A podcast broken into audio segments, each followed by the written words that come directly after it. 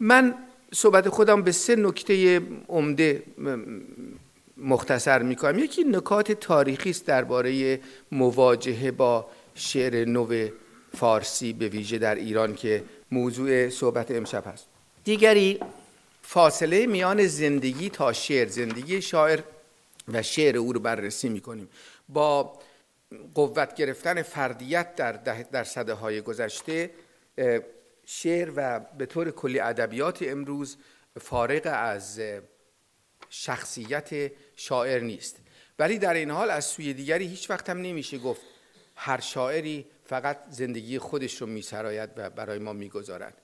ما از حافظ می‌دونیم مثلا که حافظ درون غزل خاج محمد شمس الدین نیست بلکه کسی است که او انتخاب کرده که از زبان او در, در قالب اون غزل در قالب مکالمه که در اونجا صورت می‌گیره سخنی بگیم. و سرانجام به ویژه درباره شعر شاملو نوعی به یک زبان من گفتم بیقراری بیقراری نفسانی در حقیقت. و به زبان دیگری گفتم تجربه گرایی و تجربه گری یعنی شاعری شاملو که مرتب با هر کتابش از درون خود پیشینش در آمده و با ما سخنی نو گفته.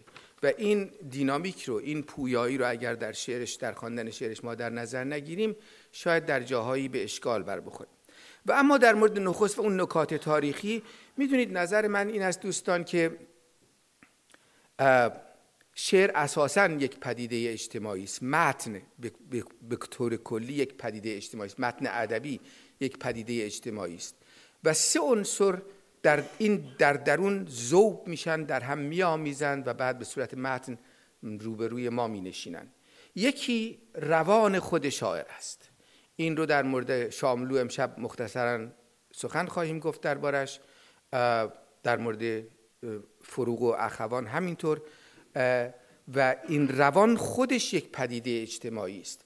ما گاهی نفسانیات رو از اجتماعیات جدا می کنیم در ذهن خودمون. حالا اینکه خود نفس با ادای اولین صوت از جانب کودک نوزاد وارد اجتماع میشه و همچنانی که این فرایند تفرد یک طفل نوزاد پیش میره و شکل می‌گیره این روان روز به روز بیشتر با بافتار جامعه عجین میشه و در میپیونده و از همین روز که حتی روان رو باید به صورت یک پدیده اجتماعی دید.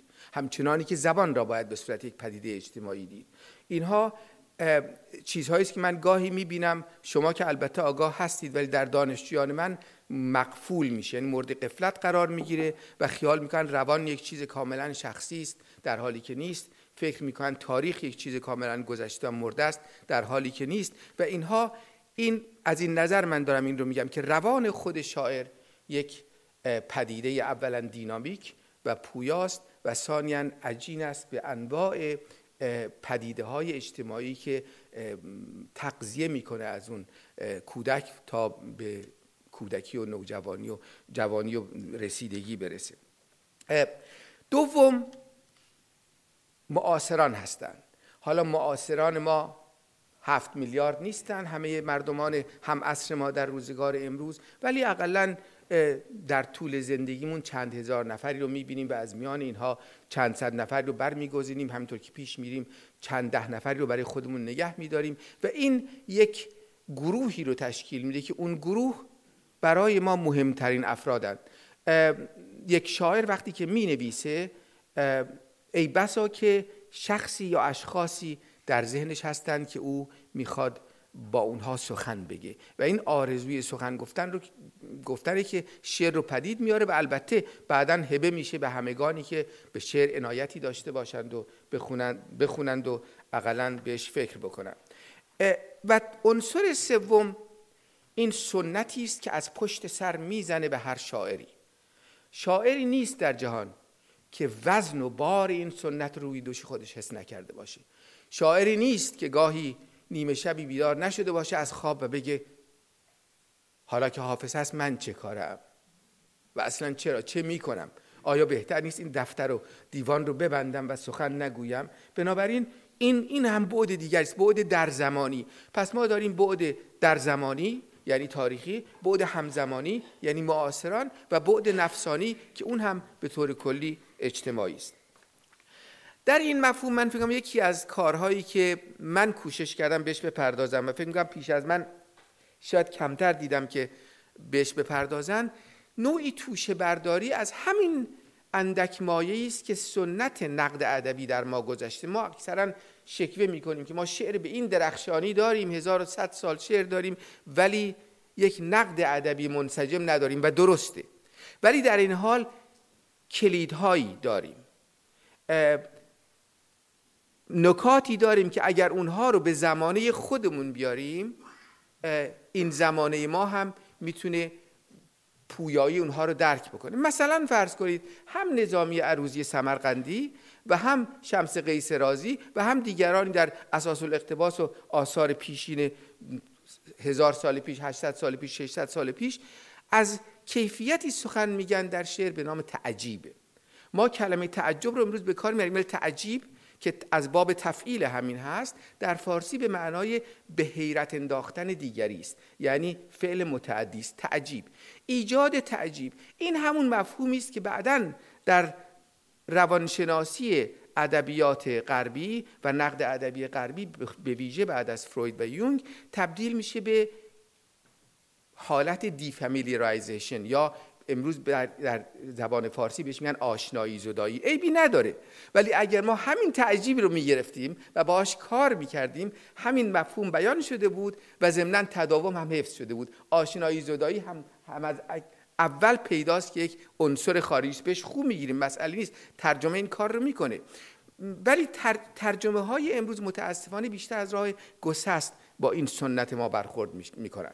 خود شاعران گاهی از راه سنت با سنت از راه گسست برخورد می‌کنن. نوعی گسست رو می‌خوان نشان بدن و شاملو نمونه خوب این است. در حالی که در اون طرف اخوان رو داریم که نوعی تداوم رو می‌خواد با ما در میان بگذاره. و او اگر شاملو از درون تحول تداوم دنبال, دنبال تداوم میگرده اخوان از درون تداوم دنبال تحول میگرده. بنابراین این این جور دینامیک ها به درجات بستگی داره. همه شعر نو شعر نوه. همه شعر امروز شعر امروزه. ولی به, به درجاتی میزان آشکارا پیوند داشتنش با سنت گذشته یا پیوندهای نیمه پنهان و پوشیده ای داشتن اون به خود شاعر و کیفیت ذهن ذهن خلاق او برمیگرده. یا مثلا فرض کنید پیشینیان ما دو مفهوم داشتند که باز هم نظامی عروضی هم شمس قیس هم دیگران گفتند اینها رو برای ما. مثلا ما مفهوم داریم به نام بیت الغزل می‌گویند در هر غزلی که مثلا حالا بگیم ده خط دوازده خط هرچه هست یک بیت هست که جان اون غزله.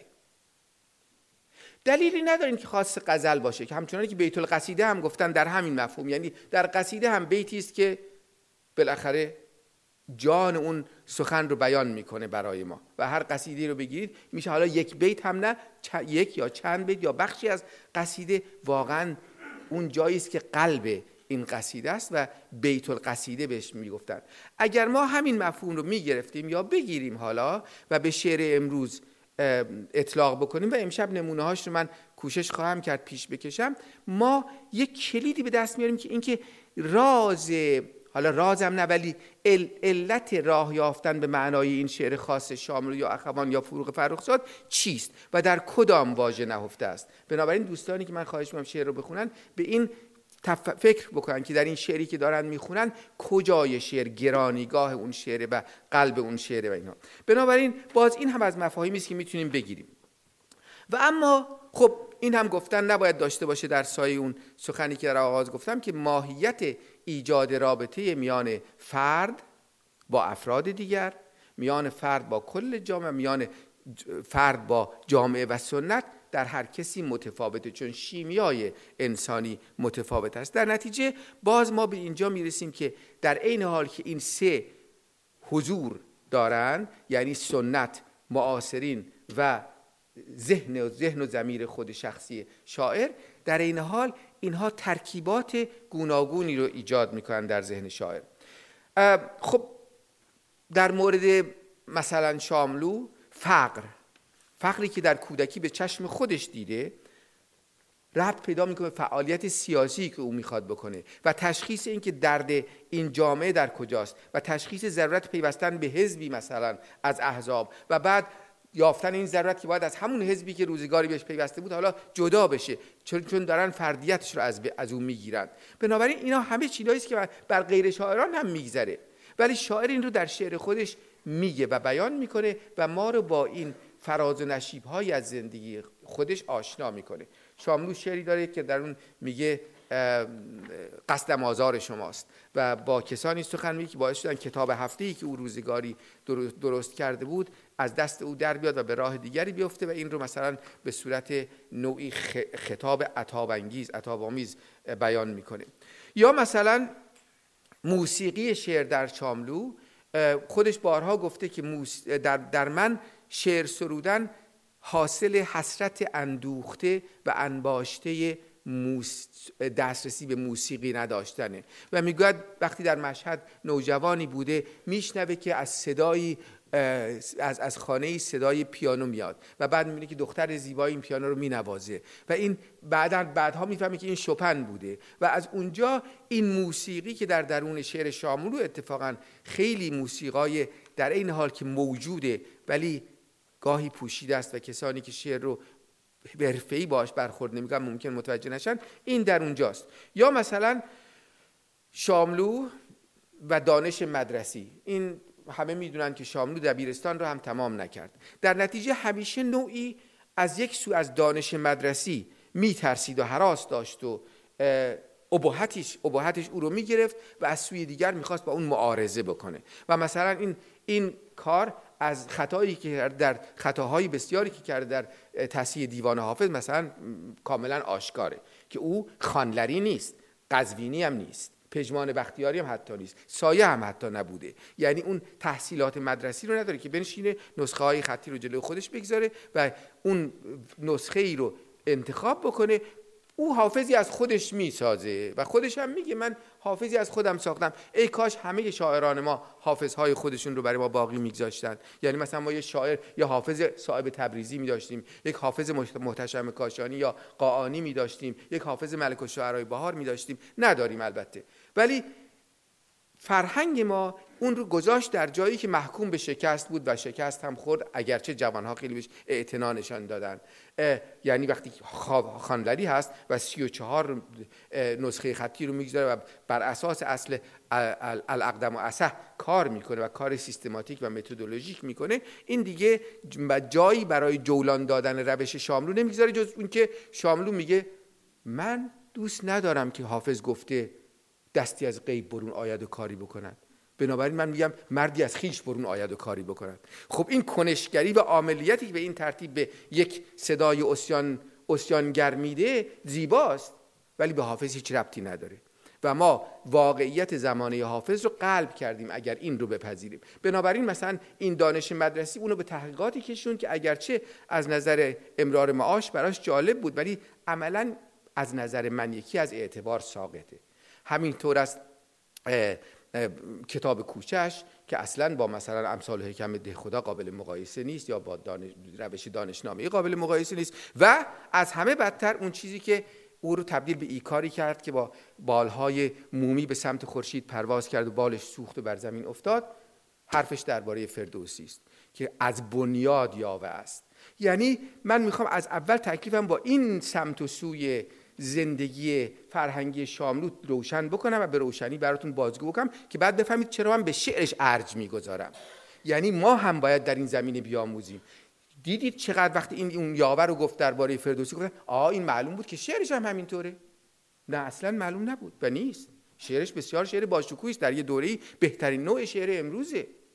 بنابراین باز این توجه به متن توجه به خود شعر توجه به آواز و نه آوازخوان این به ما کمک می‌کنه.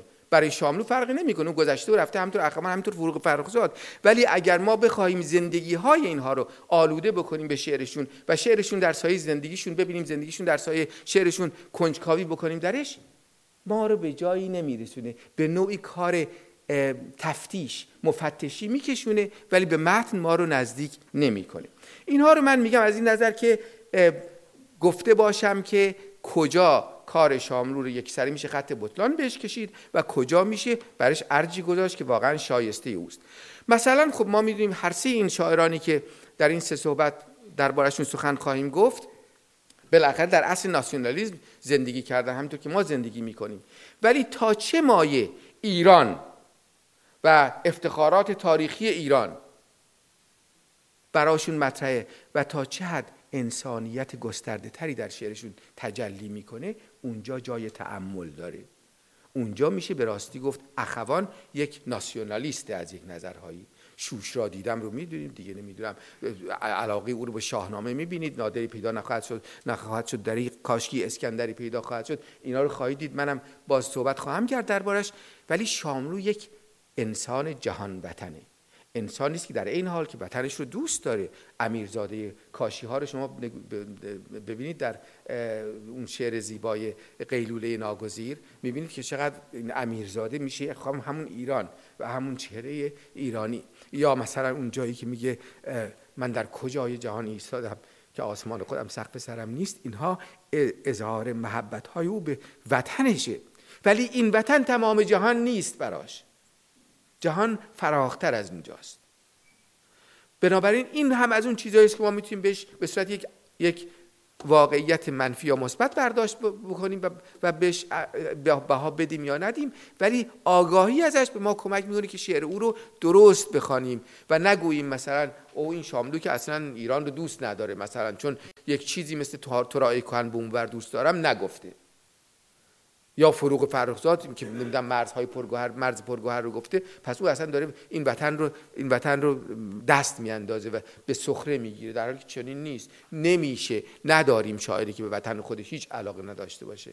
حتی صادق سرمد و نمی‌دونم ابراهیم صحبا و اینها هم بودن داشتن. یعنی این دیگه مرز به نو و کهنه نیست. این وضعیتی است که ما همه درش هستیم. به میزانهایی توجهمون به اون قطع خاکه به میزانهایی توجهمون به موزه موسل هم می‌تونه باشه وقتی که به این گرفتاری دوچار میشه. باری.